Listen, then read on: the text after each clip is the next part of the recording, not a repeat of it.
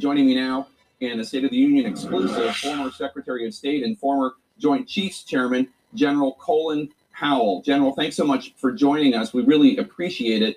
Um, let's start right now with the extraordinary comments this week from several top former military officials, including uh, former Secretary and General Jim Mattis, condemning President Trump's actions against protesters, his desire to have 10,000 uh, active U.S. military in the streets of this nation. The president's former chief of staff, General Kelly, said he agreed with Mattis. Retired General John Allen, said, John Allen says the president's threat to deploy U.S. military against American citizens, quote, may well signal the beginning of the end of the American experiment. Uh, take a, a listen to what Allen told me Thursday. I never believed that the Constitution was under threat until recently, and I have concerns about that. Uh, we should all be attentive right now uh, to how the rule of law is being administered in this country. What's your response to, to what's been going on the last week, uh, General? Well, first, thanks very much, Jake. I'm very happy with what General Allen said and all the other generals, admirals are saying, and diplomats are saying. We have a constitution, and we have to follow that constitution. And the president has drifted away from it. I'm so proud of what these generals and admirals have done, and others have done. But you know, I didn't write a letter because I made my point with respect to Trump's performance some four years ago when he was running for office. When I heard some of the things he was saying, it made it clear that I could not possibly vote for this individual. The first thing that troubled me is the whole birthers movement. And birthers movement had to do with the fact that the President of the United States, or President Obama, was a black man. That was part of it. And then I was deeply troubled by the way in which he was going around insulting everybody, insulting Gold Star mothers, insulting John McCain, insulting immigrants, and I'm the son of immigrants, insulting anybody who dared to speak against him. And that is dangerous for our democracy, it's dangerous for our country. And I think what we're seeing now, is massive protest movement I have ever seen in my life, I think this suggests that the country is getting wise to this and we're not going to put up with it anymore. And uh, former Defense Secretary General Mattis said, quote, Donald Trump is the first president in my lifetime who does not try to unite the American people, does not even pretend to try. Instead, he tries to divide us. It sounds like you agree with that. You have to agree with it. I mean, look at what he has done to divide us. Forget immigrants, let's put up a fence in Mexico. Forget this, let's do this. He is insulting us throughout the world. He is being offensive to our allies. He is not taking into account what our foreign policy is and how it's being affected by his actions. So, yes, I agree with you General Allen. I agree with all of my former colleagues. And remember, I've been out of the military now for 25 years. And so I'm watching them closely because they all were junior officers when I left. And I'm proud of what they're doing. I'm proud that they were willing to take the risk of speaking honesty and speaking truth to those who are not speaking truth. We've seen tens of thousands of protesters taking to the streets this week in opposition to, to racial injustice and police brutality. What's been your personal reaction to this moment? Do you think that the country is in something of a turning point? We are at turning points. I mean, the Republican Party, the president, thought they were sort of immune. They could go say anything they wanted. And even more troubling, the Congress would just sit there and not in any way resist what the president's doing. And the one word I have to use with respect to what he's been doing for the last several years is a word I would never have used before. I never would have used with any of the four presidents I've worked for. He lies. He lies about things. And he gets away with it because people will not hold him accountable. And so while we're watching him, we need to watch our Congress.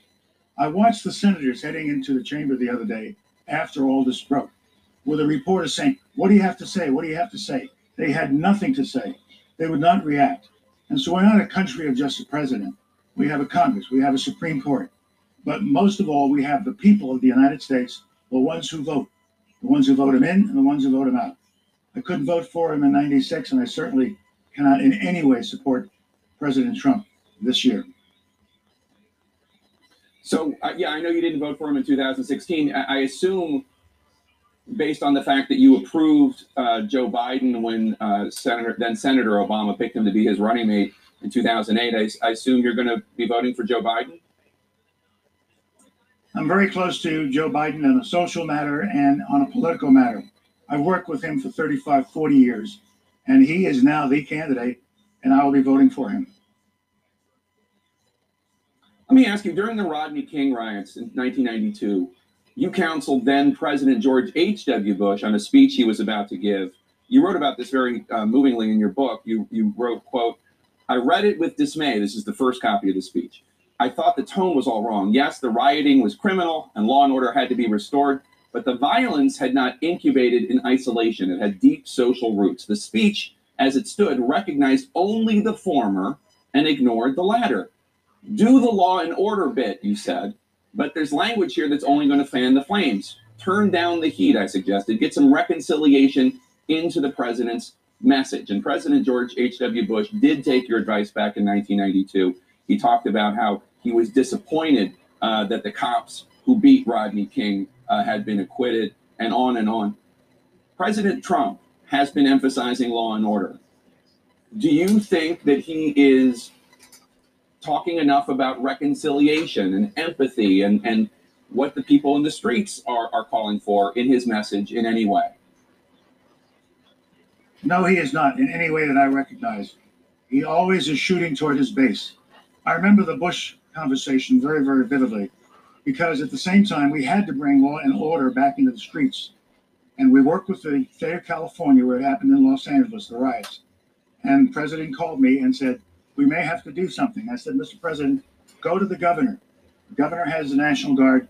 If the National Guard can't do it, then you come back to me with a decision and we will send in federal troops. And we did.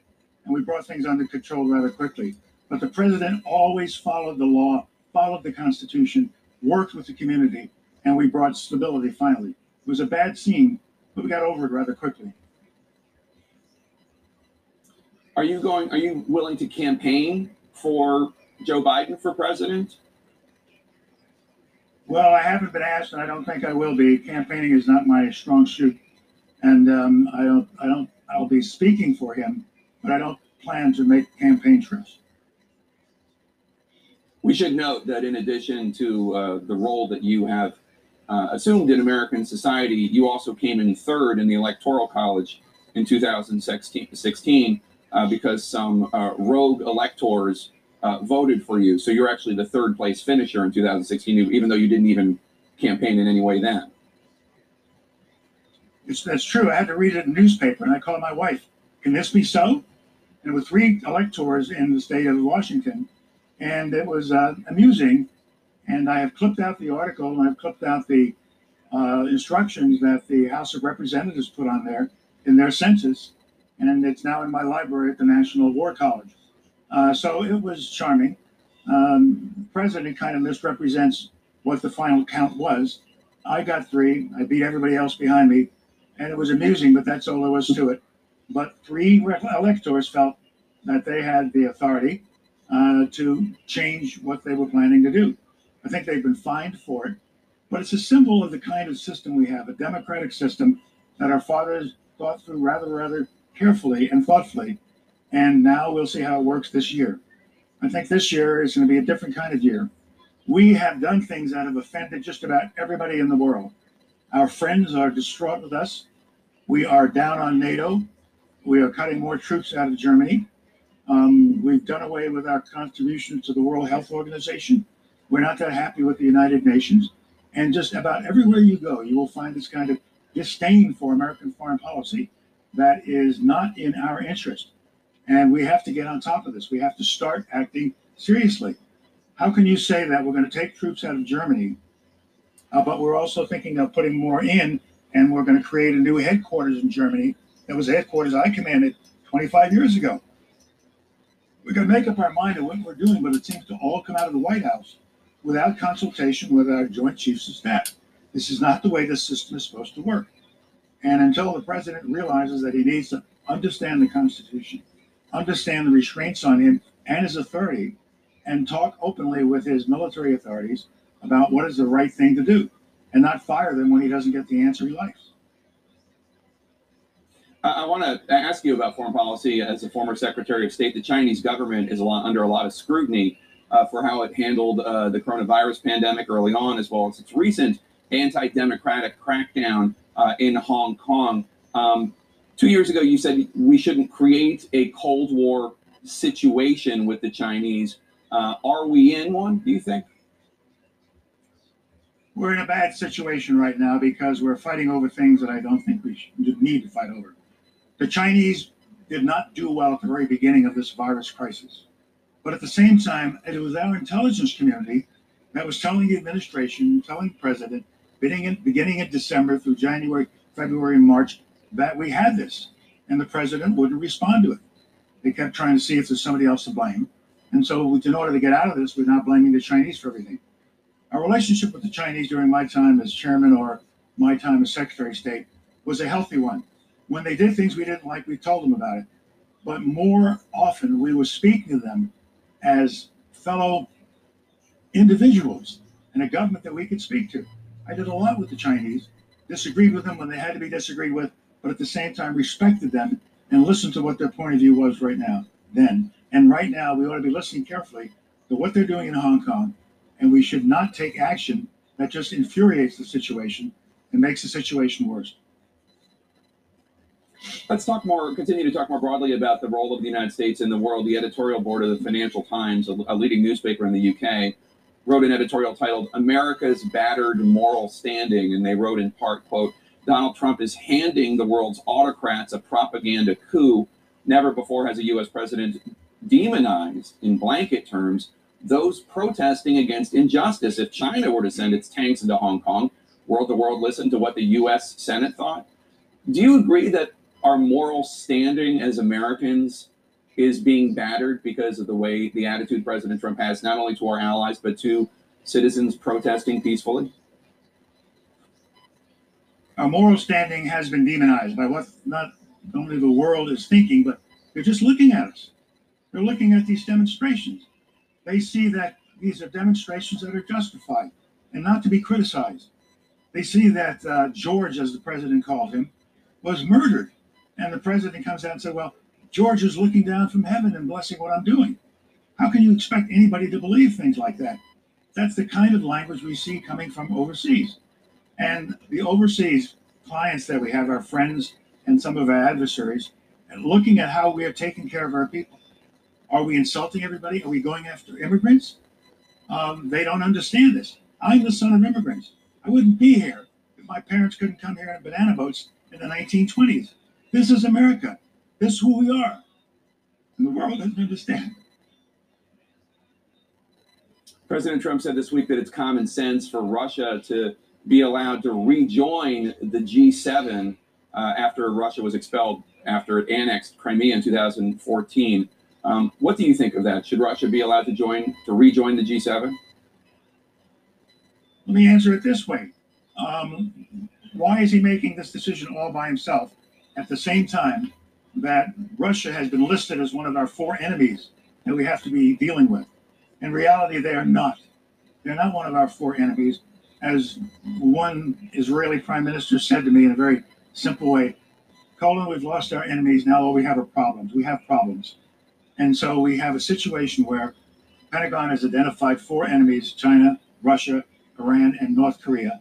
Not one of them is about to attack us right now. We're sending huge sums. We need to get to those problems in Afghanistan, Somalia, elsewhere, and start to help solve those. And so the world is listening. And what are they hearing?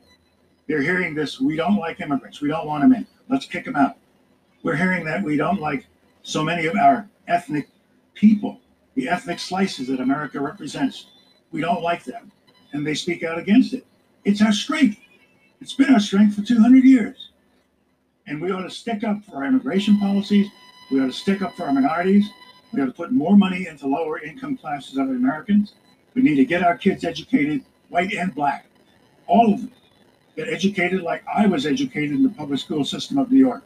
And I'm now in a graduate graduate of a public college in New York and um, have been rather successful with this public school education. That's the kind of education all of our young people should have, and it is a major priority in my lifetime and among my friends. Last question for you, sir, and we really do appreciate your time today. There are a lot of independent voters out there, uh, or moderates, uh, Democrats and Republicans, who might be concerned that the Democratic Party is drifting too far to the left. um, and they hear your comments uh, about President Trump. Why is it so important to you that President Trump not be reelected? because I think he has been not an effective president. He lies all the time. He began lying the inauguration when we got into an argument about the size of the crowd that was there.